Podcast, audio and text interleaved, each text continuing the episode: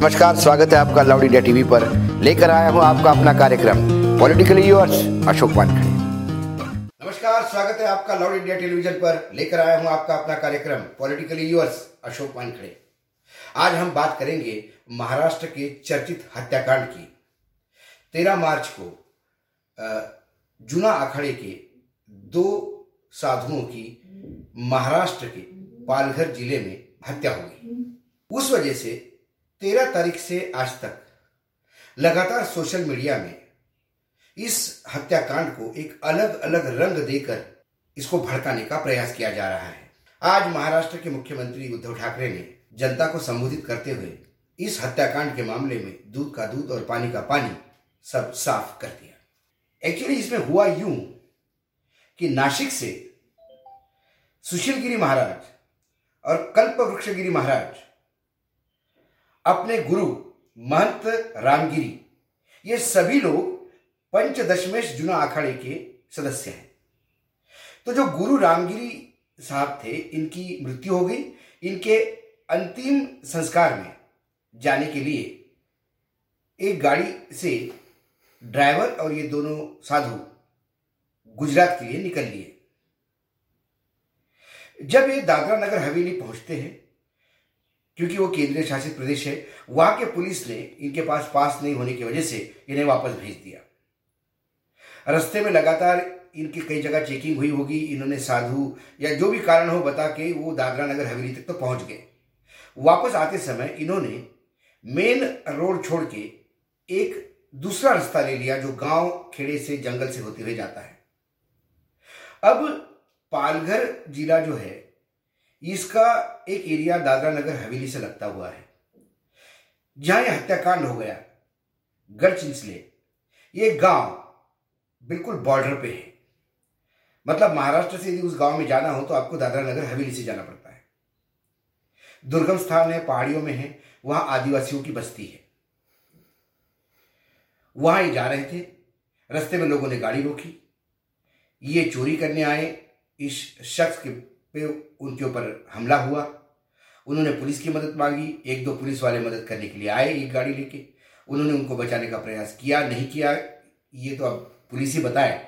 लेकिन पुलिस के सामने इन तीन लोगों की, लोगों ने पीट पीट के हत्या कर दी।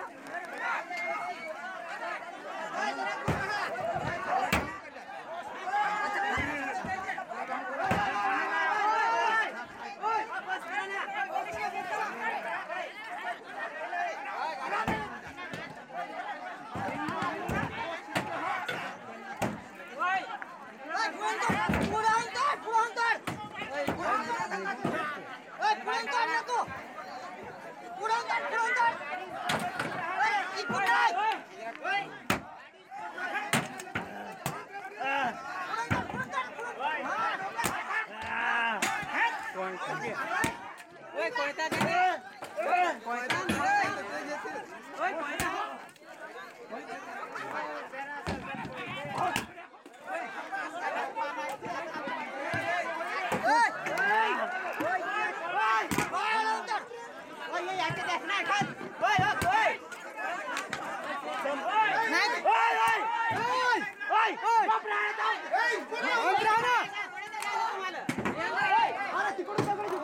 जैसे ही इस हत्याकांड की खबर बाहर आई, उसके बाद तमाम सोशल मीडिया पे उद्धव ठाकरे के इस्तीफे की बात होने लगी, महाराष्ट्र के गृह मंत्री की इस्तीफे की बात होने लगी। बार बार ये रंग दिया जा रहा था, क्योंकि वो हिंदू साधु थे तो उनकी हत्या शायद किसी धर्म विशेष ने की।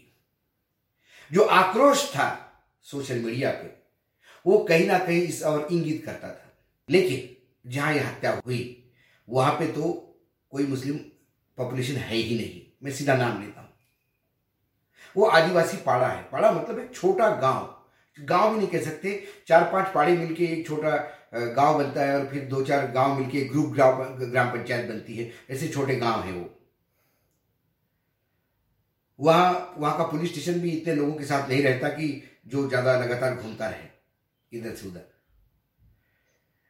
फ़ोन कॉल मिलने के बाद जो पुलिस वाले गए, उनके सामने उन्होंने लोगों को, साधुओं को निकालने का भी प्रयास किया। लेकिन जब 250-300 का जमा उन पे हावी हुआ और उसका पूरा वीडियो सोशल मीडिया पे सर्कुलेट हुआ है, बहुत बुरी तरह से वायरल हुआ है। इसमें यह भी दिखाई देता है कि पुलिस वाले असहाय रूप से, पुलिस वाले के पीछे साधु छुप रहे हैं। इसके बावजूद लोग उनको निकाल निकाल के जिस निर्मम तरीके से हत्या कर रही है, उसका कोई भी समर्थन नहीं कर सकता इस देश में।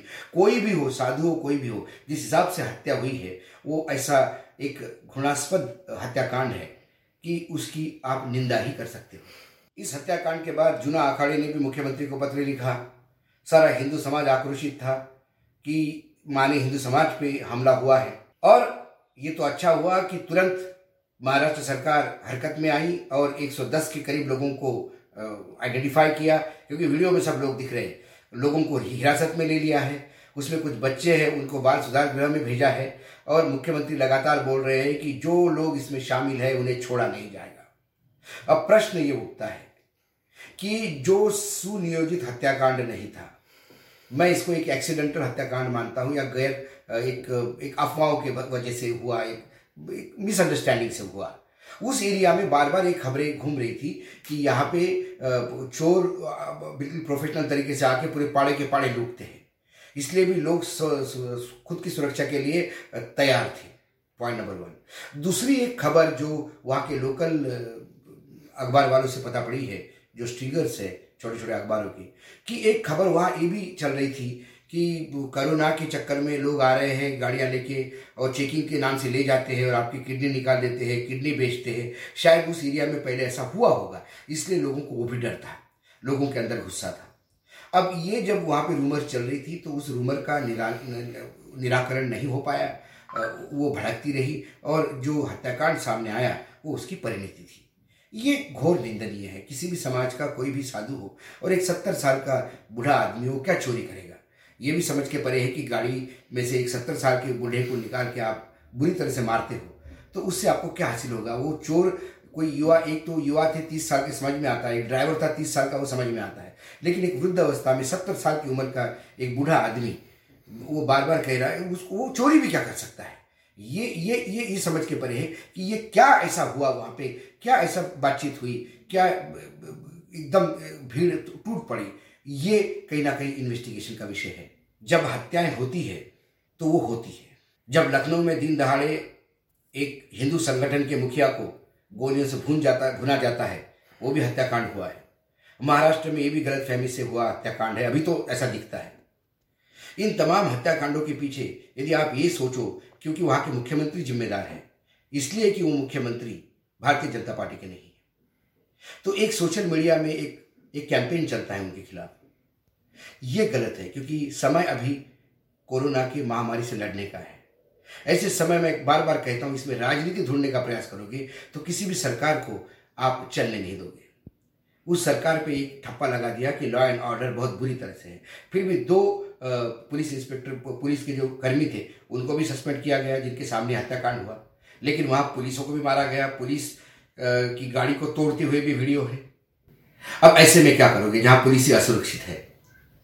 इसके पीछे एक और भी कारण है, क्योंकि लॉकडाउन के वजह से जो लोग घर में बंद है, जो रोज़गार खो चुके हैं, जो गाँव से वापस पाड़े में आए हैं, जिनको लगता है कि उनके लिए भविष्य नहीं है, वो कहीं ना कहीं साइकोलॉजिकली वो भी एक इम्पैक्ट होता है कि आदमी सारा गुस्सा, सारा फ्रस्ट्रेशन कहीं और निकालता है। फिर वो चोर हो या फिर कोई और चीज़ हो जिसके, जिसका एक परिणति ये भी दिखाई देता है, यदि आप किसी psychological psychological point of view से यदि आप इसको देखो तो ये भी हो रहा है। हम बार बार कहते हैं, बांद्रा का जगह हो या कहीं और ऐसा नहीं कि एक विशिष्ट कम्युनिटी ही हमला कर रही है। बाकी जगह भी हमले हो रहे हैं, बाकी जगह भी बहुत सारी चीज़ें हो रही है। ये तमाम बातें इसलिए हो रही है कि लोगों के बीच में अनरेस्ट है। तो सरकार को सबसे पहले उन्हें एक विश्वास दिलाना होगा कि ये टेम्पररी फ़ेज़ है। ना उनके कोई किसी, ना नौकरी पे कोई संकट आने वाला है, ना आने वाले समय में उनकी कोई कमाई कमी हो रही है। यदि ये लोगों को आश्वस्त हो जाए तो शायद लोग अपना धीर बनाए रखेंगे और ऐसी घटनाएँ नहीं होगी। मैं एक किसी चीज़ से नहीं जोड़ता, लेकिन जब कोई चीज़ होती है तो उसको सही, सभी एंगल से अपने को उसका विश्लेषण करना होगा। महाराष्ट्र सरकार ने एक बड़े सीआईडी ऑफिसर के अंडर इंक्वायरी ऑर्डर की है। हमें उसका भी इंतज़ार करना होगा इन्वेस्टिगेशन का भी इंतज़ार करना होगा। लेकिन मैं तमाम दर्शकों को गुजारिश करता हूँ कि सोशल मीडिया पे जो लगातार ये अफवाहें फैलाती है, या जो गुस्सा ज़ाहिर होता है, या लगातार भड़काने का प्रयास किया जाता है, इससे थोड़े से आगा होइए, क्योंकि हम बड़ी लड़ाई लड़ रहे हैं। कोरोना की लड़ाई हमारे लिए बहुत बड़ी है, क्योंकि हमारा दुश्मन हमें नहीं दिख रहा है।